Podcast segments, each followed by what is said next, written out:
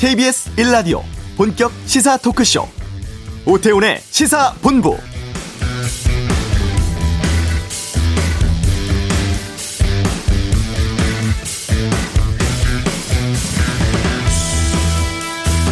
사흘 연속 300명대를 기록했던 신규 확진자 오늘은 다시 200명대로 감소했습니다. 어제에 비해 줄긴 했습니다만 아직 안심할 순 없는 상황인데요. 수도권 이외 지역에서도 늘고 있고 전국적으로 확산되는 양상입니다. 또 경로할 수 없는 이른바 깜깜이 감염 사례가 증가하고 있어서 확진자가 얼마나 더 늘어날지 예측하기도 쉽지 않은데요.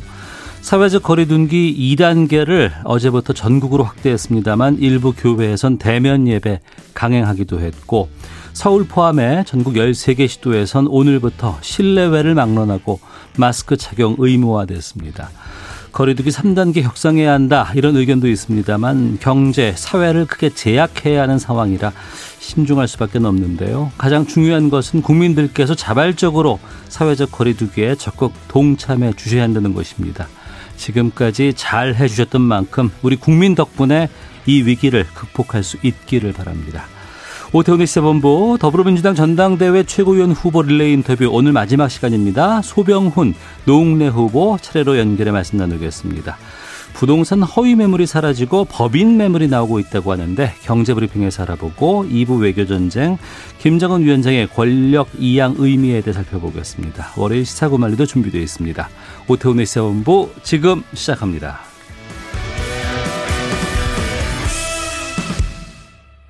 네. 더불어민주당 차기 지도부를 선출하는 전당대회가 8월 29일 이번 주 금요일로 예정되어 있습니다. 당대표 또 다섯 명의 최고위원을 선출하고 이번 지도부는 내년 보궐선거, 내후년 대선까지 치르게 되죠. 권리당원 온라인 투표 일정 오늘부터 시작된다고 하는데 아, 시사본부에서 최고위원 후보 8명을 차례로 인터뷰를 하고 있습니다. 후보들에게는 10분 동안 공통 질문 4개, 개별 질문 2개씩 여쭤보고 있는데요. 오늘 그 마지막 시간입니다. 먼저 경기 광주 갑에서 재선을 하신 소병훈 의원을 연결하겠습니다. 안녕하십니까? 네, 안녕하십니까. 소병훈입니다. 예. 어려운 시기에 민주당 최고위원 출마하신 이유부터 여쭤보겠습니다. 네, 아무래도 어, 제가 지난 20대 국회 4년 동안 당에서 여러 당직을 경험했습니다. 그래서 그 과정에서 당정청 관계도 어, 여러 차례 조율을 했고 그 다음에 후반부에는 21대 총선에서 우리 민주당 선대위의 어, 조직본부장으로 180석의 의석을 네. 들로부터 허락받는 일에 저도 한 역할을 했다. 음. 이게 한 가지고요. 네. 또한 가지는 저희 당에는 그 과거 민주주의인 김근태 선배와 함께하는 의원들 모임이 있습니다. 예. 그 민평년이라는 모임인데요. 그분들의 출마 권유도 받았고 그래서 제가 나서게 됐습니다. 네. 다른 후보들보다 이것만큼은 내가 강점이 있다라는 걸 꼽자면은요. 에, 아무래도 그 일단 지난 20대 경험 뭐냐면 당정청 관계. 네. 그 부분에 제가 조금 더 현 현장을 우리 지금 당의 현실을 더 잘 알고 있고 현재를 알고 있습니다. 그리고 어 그다음에 이제 아무래도 다음 총 다음 대선 지방선거를 앞두고 네.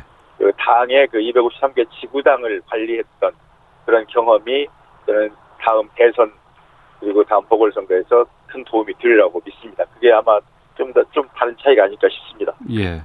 176석의 슈퍼 여당입니다. 그 민주당의 네. 전당 대회가 하지만 관심이 그렇게 썩 높지 않은 것이 사실인데 그 이유는 뭐라고 보세요? 네, 관심이 높지 않다기보다는요. 예. 우리 사회가 그 코로나에 이은 수재, 수혜 때문에 아무런 것도 지금 돌아볼 겨를이 없습니다. 네. 그래서 우리 당도 스스로 모든 그 당의 그 행사를 축소 혹은 그 취소하면서 지금 전당대회를 맡고 있습니다. 음, 최근에 우리 당 이 이렇게 조금 뭐랄까요 지지율이 좀 출렁이고 있다 이런 말씀들을 많이 하시는데요. 예 예. 그건 뭐그 우리 당이 야당이었을 때는 지지율에 좀그 민감할 수 있어도 집권당으로서는 음. 지지율에 그 민감하게 작용했다가는 나라 정책을 제대로 시행하기가 어렵습니다. 이 나라 정책이라는 건 좀 긴 호흡으로 봐야 되는 거기 때문에 네. 저희들은 지지율에 그 일이 일대 하는 게 아니고 긴 호흡으로 어 지금 우리 정, 정부의 정책을 지원한다. 음. 그리고 음. 이제 처음으로 지난 20대에서는 매우 어려웠던 국회 입법으로의 그 정부 정책을 지원하는 일이 어려웠는데 네. 이제 21대 들어서는 임대차 3법이랄지 부동산 3법 같은 것을 국회에 통과시키면서 이제 정부 정책에 그 탄력이 붙을 수 있고 신뢰를 가질 수 있게 됐다. 이런 말씀을 드리겠습니다. 네. 그 이번에 선출되는 지도부가 내년 보궐선거 치르게 되지 않습니까? 그렇습니다. 내년 보궐선거가 규모가 커졌습니다. 특히 이제 민주당 서울 또 부산시장 후보가 이제 보궐선거를 치르게 되는데 여기에 후보 내야 한다고 보시는지요? 근데 어, 어느 어느 선거나 마찬가지인데요. 예. 그 선거의 그 후보자는 공천 선거 치르기 얼마 전에 얼마 전까지 이제 공천을 하게 돼 있습니다. 네. 지금은 어, 나라가 굉장히 어려운 상태인데 이런 일로 다시 당내가 그 공천 문제로 뭐 이, 이 얘기저기 나오는 건 저는 바람직하지 않다고 보고요. 예. 그때 이제 그 공천을 해야 할 시기가 된다면 음. 그때 우리 당이 지금 아주 훌륭한 그런 시스템을 가지고 있습니다. 플랫폼 정당으로서 이번 전당대회도 플랫폼 정당으로 치르는 건데요. 네. 이 그 공천 후보를 낼 것인지 안 낼 것인지는 당의 주인인 당원의 의사를 물어봐야 된다고 생각합니다. 네. 그리고 그 결정은 어 우리가 당원들에게 어떤 그 물을 것인가 말 것인가만 결정하면 바로 하루 이틀 안에 당원들의 의사를 물을 수 있다. 음. 그래서 그건 어떤 그 지도부의 생각이랄지 몇몇 그 집행부의 생각이 아니고 네. 이건 75만 우리 당원의 결정이 있어야 된다. 그렇게 음. 생각합니다. 그리고 예. 그 당헌이 당헌 당규가 있는데요. 당헌 당규 역시 당원이 결정을 합니다. 그래서 음. 당원들이 그 공천을 하지 마라 하면 않는 것이고 당원대로 당원들이 공천을 하라는 결정을 내려주시면 다, 이 사전에 당원을 개정해서 공천을 하고 네. 이렇게 되는 거기 때문에 저는 지금 그걸 어, 얘기할 시기는 아니다 이렇게 생각합니다. 네. 21대 국회 개원 이후에 거대 여당의 힘이 세다 뭐 이런 얘기들 많이 나오기도 하고 거대 여당은 독주다 이런 얘기도 있습니다. 야당과의 관계는 어떻게 하실 계획이십니까?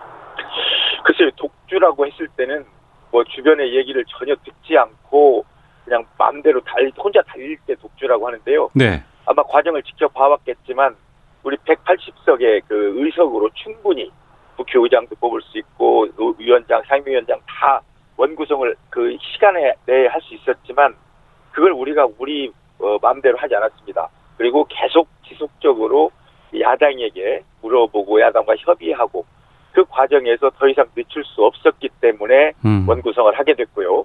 그리고 상임위 원장 그 배분도 과거의 방식대로 얘기를 했지만 네. 법사위를 고집하는 바람에 그것도 무산돼서 더 이상 늦출 수 없어서 국회를 시작했고요.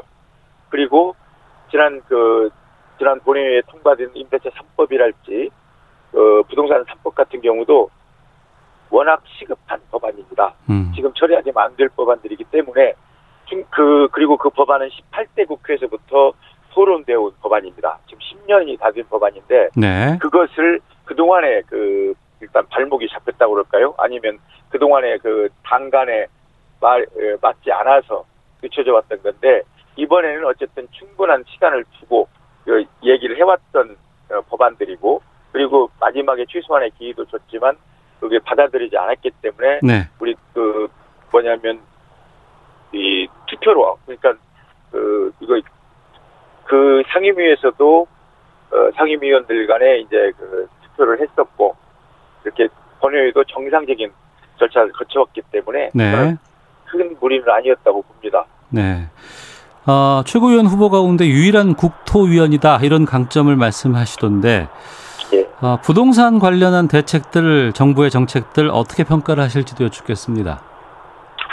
어, 제가 그 말씀드리고 싶은 것은 정부 정책이 정부의 정책만으로는 그 실현되기가 어렵습니다. 네. 대, 대부분이 입법으로, 그러니까 국회에서 입법으로 뒷받침을 해줘야 실현 가능한 법들인 그 정책들인데요.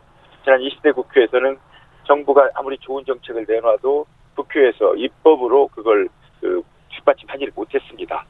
그렇지만 이번 그 국회는 좀 다릅니다. 지난번에 부동산 3법 그다음에 임대차 3법처럼 정부에서 좋은 정책이고 그다음에 그 단순히 그 내용이 문제가 아니고 네. 어떤 그 여당의 견 야당의 견제 이런 것 때문에 멈추 멈추진 않겠다. 음. 그리고 지금 그 법이 통과된 지 이게 불과 3주 정도 됐습니다. 네. 시행된 지가 그 임대차 3법 지난 7월 31일부터니까요. 그러면 적어도 이 법이 그리고 이 정책이 성공 여부를 따지려면 최소한의 몇 개월 정도 기한이 음. 있어야 됩니다. 네. 그리고 하다못해 8월 한 달간이라도 시행해본 통계 자료가 나와야 되는데 지금 그 정책의 실패를 얘기하는 건 과거 자료 그러니까 법이 시행되기 전에 자료들 7월 자료 가지고 얘기하는 경우가 많아서 예. 저는 그런 당부를 하고 싶습니다. 적어도 정부 정책을 성공 실패 여부를 말하려면 최소한의 그 정책 시행 기간을 실행 기간을 지난 다음에 평가해줬으면 좋겠다. 알겠습니다. 이번에는 다릅니다. 국회에서 충분히 뒷받침 할 거기 때문에 과거처럼 그 정부 정책이 안 될 거다라고 미리 미리 그걸 부정하고 나오는 그런 사람들은 이번에 틀림없이 자기 판단이 잘못됐다는 걸 알게 될 것입니다. 예. 이제 딱 1분 정도밖에 시간이 안 남아서요. 이 예. 질문 드리고 마치도록 해야 될 것 같습니다만 이 코로나19 재확산 때문에 2차 재난지원금 지급 얘기가 나오고 있습니다. 여기에 대해서는 예. 어떤 입장이신지 좀 말씀해 주세요. 네, 저는 그 재해 그러니까 자연재해나 어, 감염병 같은 이런 국민들이 스스로 어, 만들지 않은 상황은 저는 정부에서 책임을 져야 된다고 생각합니다. 그래서 2차 재난지원금도 어, 딱 당에서보다도 미리 미리 좀 준비를 했으면 좋겠고요. 예. 코로나가 어떻게 변할지 모릅니다. 음. 그래서 그 몇 가지 그 플랜을 놓고서 미리 저는 당정청 간의 의논이 있으면 좋겠다는 생각을 하고요. 예. 그 정부 재난금을 지원해야 된다면 제 생각에는 네. 선별적 지원이 아닌 보편적 지원이 맞다. 어. 생각합니다. 재난 지원금이기 때문에 이 재난을 안 당한 사람도 있고 당한 사람도 있겠지만 예. 그것을 떠나서 모든 국민이 그 수해와 코로나에 뭐 물적 심적으로 피해를 입을 예. 거기 때문에 예 그런 그렇게 해서 저는 빨리 준비를 해야 되겠다 이렇게 생각합니다. 예 알겠습니다. 오늘 말씀 고맙습니다. 네, 고맙습니다. 네, 지금까지 더불어민주당의 소병훈 최고위원 후보 연결해서 말씀 들었습니다. 자, 8명 가운데 오늘 마지막 순서로 만나게 됐습니다. 서울 마포 갑에서 4선 지내신 노웅래 의원을 연결하겠습니다. 안녕하십니까? 예, 노웅래 의원입니다. 안녕하세요. 예. 어, 후보 가운데 최다선인 4선 의원이세요. 예. 어, 최고위원 출마하신 이유부터 여쭤보겠습니다. 일단은 지금 뭐 우리가 지금 이제 당의 민심도 조금 이제 거리가 생기고 지도 좀 떨어졌지 않지 않습니까? 네. 이제 이러면서 이제 당도 마찬가지로 어려워지고 이렇게 이제 당 어려워졌을 때 몸을 추스릴 거냐 아니면은 누군가는 몸만 추스리면은 당이 지속 가능하게 갈 수 있는 건 아니지 않습니까? 그렇다면 누군가는 이 당을 추스리고 그리고 바로 세우려고 하는 사람이 필요한데 음. 그렇다 그런다면 내가 선수가 되면 다 선수가 제일 위라고 그런다면 예. 당연히 당연히 어려울 때, 당 음. 어려울 때 앞장서서 나서야 된다 하는 측면에서 전 요번에 출마를 결심했고요. 예. 그래서 저는 이게 당이 어려울 때 이렇게 나서서 어떤 난 그래서 우리 저 슬로건으로 해서 팜플렛에 당의 간판이 아니고 가판이 되겠다 이렇게 썼습니다. 간판이야 뭐 자기 인기 없고 폼 잡을 수 있을지 모르지만 네네. 간판이야 비바람 몰아치고 파도와 또 정면으로 맞서 싸워서 당을 싸워 이겨내야 되는 이런 역할이 필요하기 때문에 네. 저는 당의 간판이 아니라 가판이 되겠다. 어. 그래서 당의 방패막이가 되겠다. 총알바지가 되겠다. 이런 심정으로 해서 저는 이번에 출마를 결심하고요. 뭐 일각에서는 괜히 또 선수가 돼서 나왔다가 또 망신당하는 거 아니냐, 창피당하는 거 아니냐 이러지만 예. 그런 걸 두려워한다 그런다면 당은 누가 그러면 구하고 누가 또 추스리겠습니까? 음. 그런 면에서 저는 출마했습니다. 여러 가지 이유가 있겠습니다만 이번 전당대회가 많이 좀 국민들로부터 주목받지 못하고 있다 이런 지적들 나오고 있습니다. 그 이유를 좀 여쭤볼게요. 뭐 일단은 지금 상황 자체가 국민들이나 우리 우리 당원들이 제, 제 지금 우리나라의 지금 당면 과제는 뭐니 뭐니 해도 코로나 위기 극복 아닙니까? 네. 그리고 경제 회복이고요. 뭐 첫 번째 당면 과제고 두 번째도 세 번째 당면 과제를 얘기하려도 그럴 겁니다. 음. 그렇기 때문에 당연히 전당대회에 대한 관심, 흥행이 좀 안, 저 되기가 지금 어려 어려운 상황이 됐다고 할 수밖에 없는 거고요. 예. 지금 뭐 국가 비상 상황 아닙니까? 음. 그래서 이런 상황에서 치러지는 전당대회이기 때문에 네. 관심이나 흥행은 적지만 그렇지만 이 전 전당대 이번 지도부는 굉장히 중요한 지도부죠. 그러니까 우리가 일단은 내년 후년에 우리 대통령 선거를 치러야 되고 지방 선거를 치러야 돼서 그리고 자체 또 내년에 있을 또 보궐 서울시장 선거나 부산성 부산시장 선거도 또 우리가 해 또 치러야 될수 있기 때문에 예. 굉장히 우리 민주당으로서는 또 대한민국의 운명으로 봐서도 굉장히 중요한 지도부다라고 생각하고요. 그런 의미에서 우리 지금 뭐 유력한 대권 후보들도 그래서 대표로 뭐 몇 개월이니 뭐 이렇게 논란이 있긴 하지만 네. 그래도 일단은 불 끄는 게 우선이다. 음. 그러니까 코로나 위기를 잡는 게 우선이다라고 했기 때문에 뭐 유력 대권 후보들도 다 대표로 나온 거 아니겠습니까? 그래서 저 역시도 선수가 좀 제일 사선으로 제일 위지만 네. 그래도 당이 어려울 때는 그, 그것 때문에 어려울 때는 선수 되는 사람들이 앞장서서 어. 희생하고 양보하고 이 역할을 해야 된다 하는 생각이라고 생각합니다. 네. 노 의원께서 평소에 야당과의 협치 많이 강조하셨다고 들었습니다. 현재 예. 민주당의 전국 운영 방식은 어떻게 보시는지도 좀 여쭤볼게요. 어, 뭐, 저, 협치가 뭐, 이거는 뭐, 국회라는 것 자체가 한 당만으로는 될 수가 없는 거 아닙니까? 네. 뭐, 기본적으로 이제 우리 공수처법 같은 거가 그 대표적으로 그러잖아요.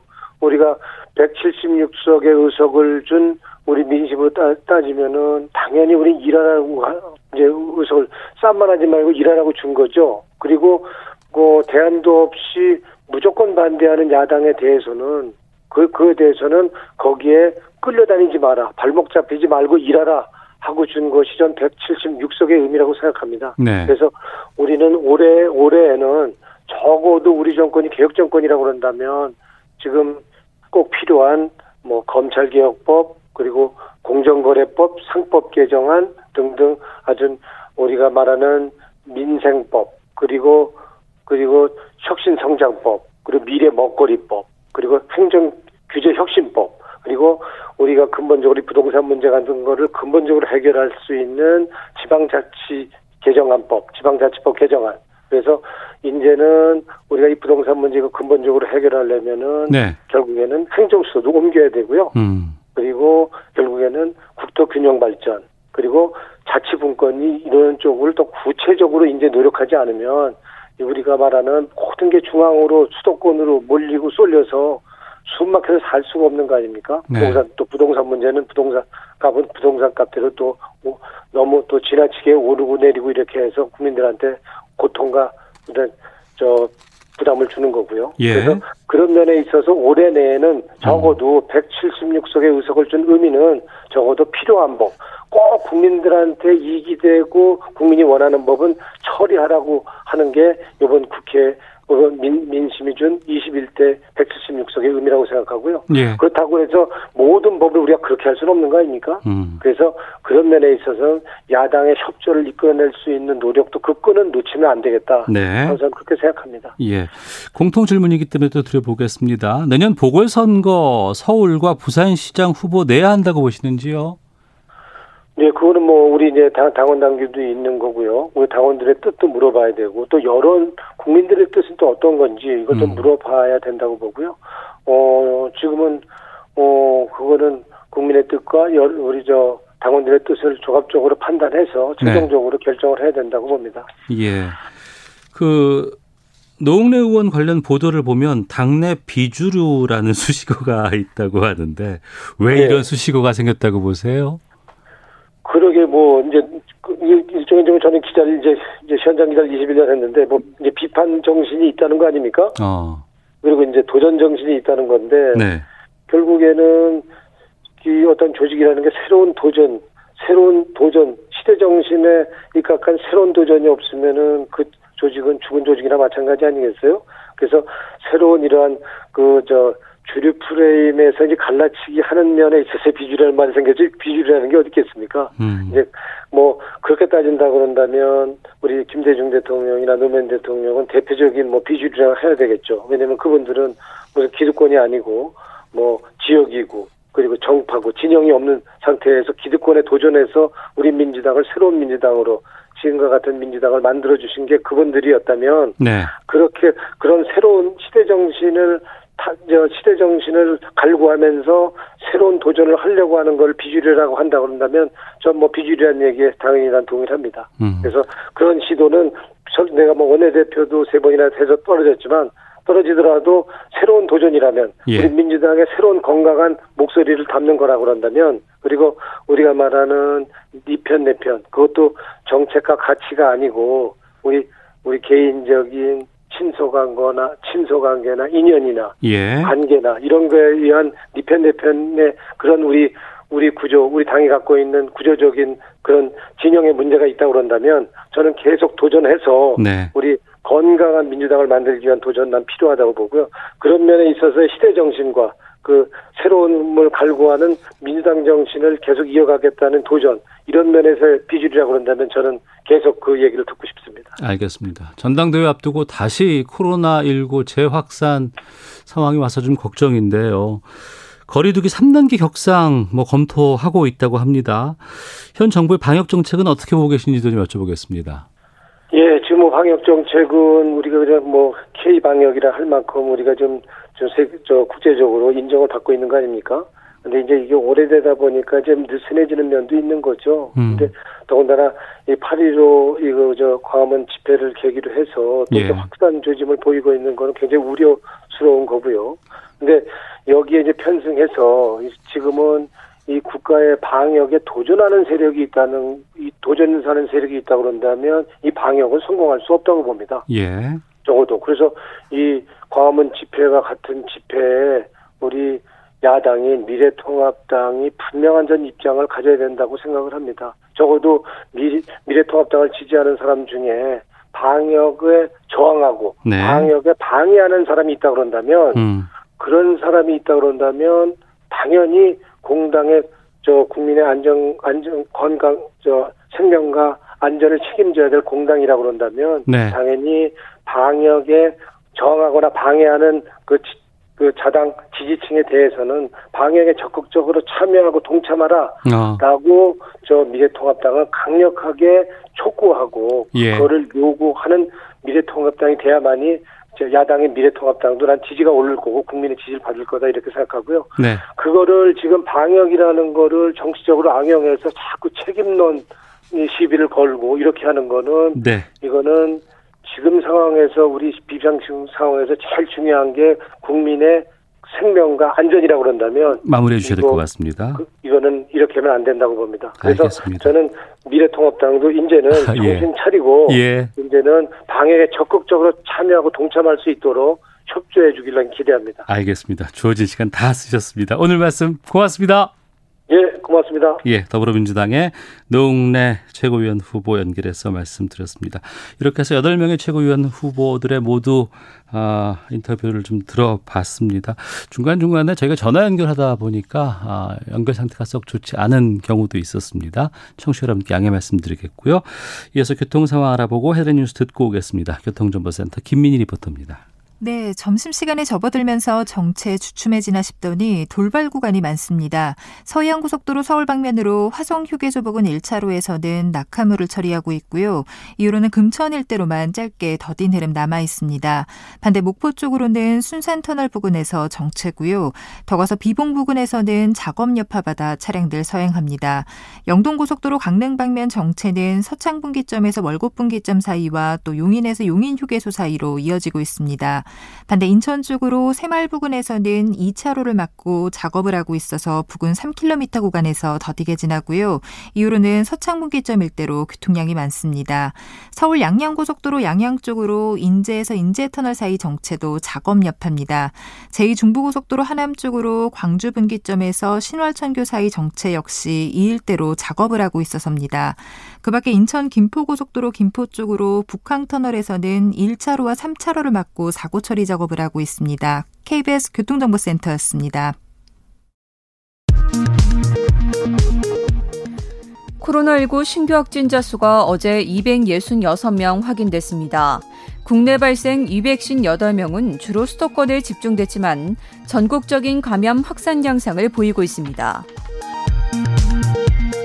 정부가 수도권의 사회적 거리두기 2단계 조치 효과를 판단하려면 이번 주 상황을 더 지켜봐야 한다며 거리두기 3단계 격상 관련 부분은 현재 논의를 거쳐 검토하고 있다고 밝혔습니다. 오늘부터 서울에서는 실내와 실외에서 마스크 착용이 의무화됐습니다. 서울시는 진단검사 참여를 높이기 위해 익명검사도 도입하기로 했습니다. 집단 휴진에 들어갔던 전공의들이 정세균 총리와 면담을 갖고 코로나19 환자 진료에 참여하기로 했습니다. 다만 단체 행동은 철회한 것은 아니라고 밝혔습니다. 지금까지 헤드라인 뉴스 정원나였습니다.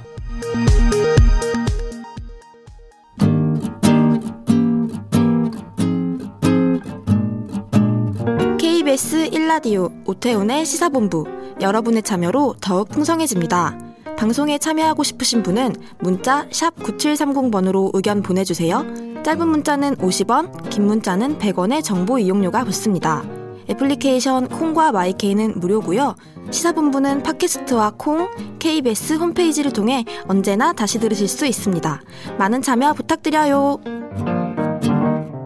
네, 알기 쉽게 경제 뉴스를 풀어드리는 시간입니다. 경제 브리핑 참 좋은 경제연구소 이인철 소장과 함께하겠습니다. 어서 오세요. 예, 안녕하세요. 예, 부동산 대책 효과가 나오는 것인지 서울 집값 상승세가 둔화되고 있다고요? 그렇습니다.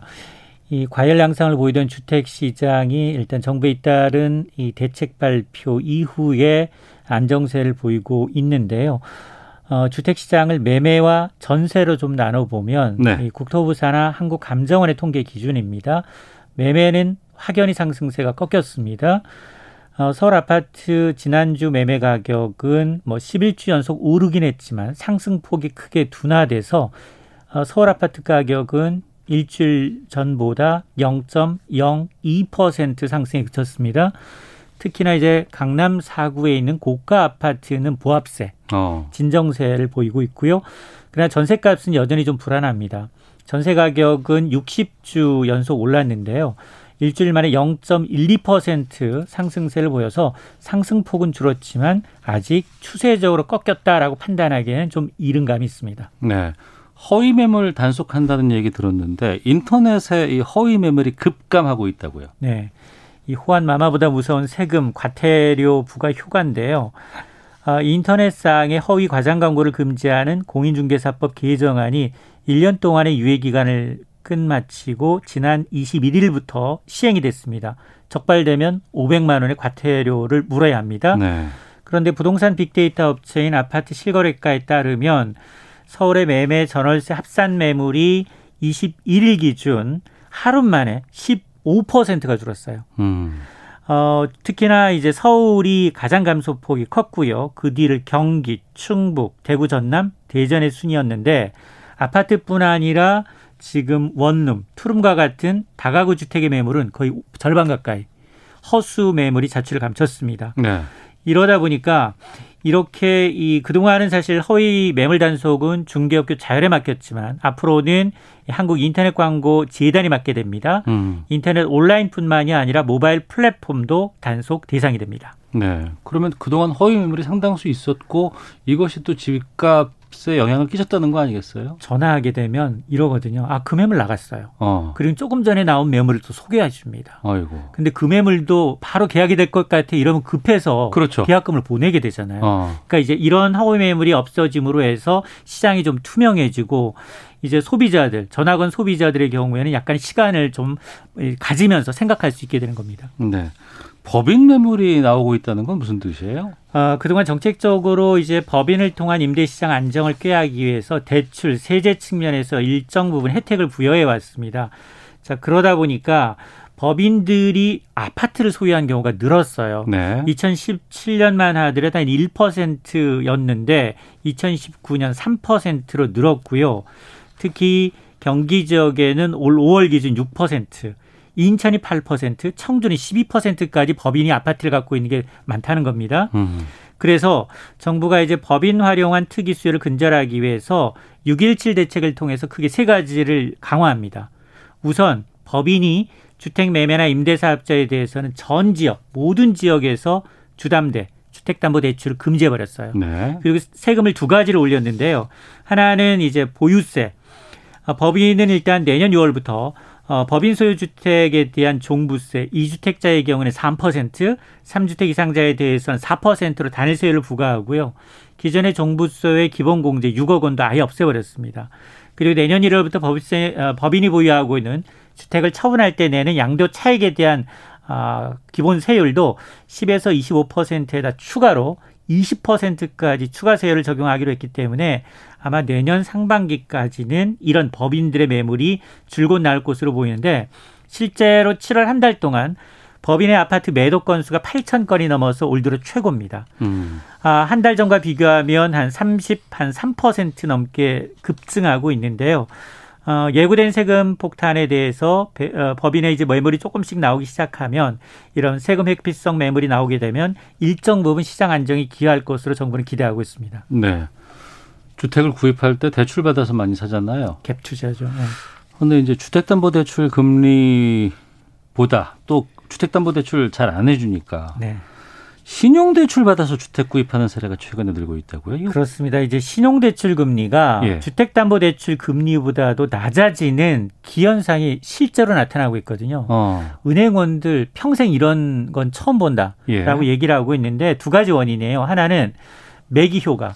인터넷 전문은행이 탄생을 하면서 직장인 대상으로 공격적으로 신용대출을 판매했어요. 어. 그러니까 오프라인 은행들도 참여하는 거죠. 네. 또 하나는 신용대출과 그리고 이제 주택담보대출에 반영되는 기준물이 달라요. 음. 신용대출은 일주일, 하루 단위로 실시간으로 반영이 되는데 네. 주택담보대출은 코픽스 금리를 한 달에 한 번 반영돼요. 음. 반영되는 속도가 늦다 보니까 이런 역전 현상이 발생하고 있는데 그래서 신용대출이 지난 7월에만 4조 원, 6월에는 3조 7천억 원 역대 최고로 늘어난 겁니다. 그리고 이 용도가 뭐냐? 세 가지예요.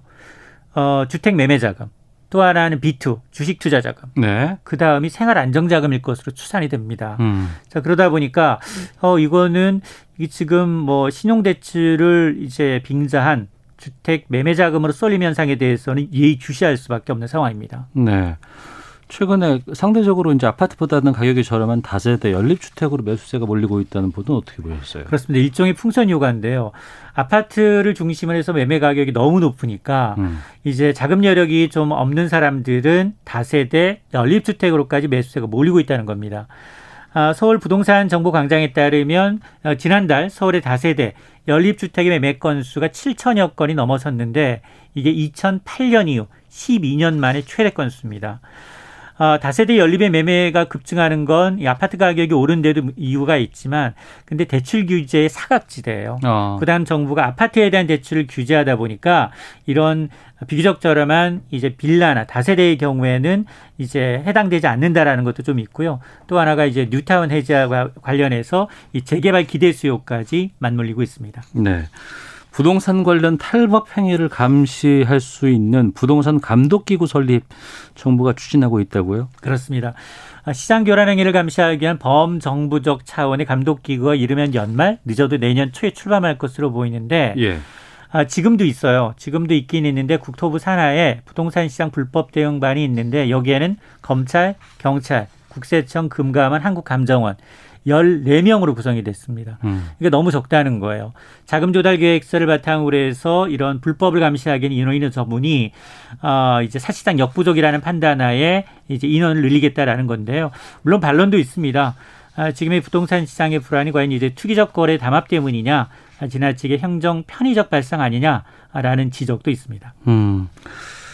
그동안 이게 없었다는 것도 좀 황당하다는 생각이 좀 들기도 해요. 맞습니다. 그래서 이제 일정 부분 이제 이 국토부 산하에 있는 모든 기관을 합산해서 한 곳에 모이겠다는 겁니다. 조직을 통해서. 음.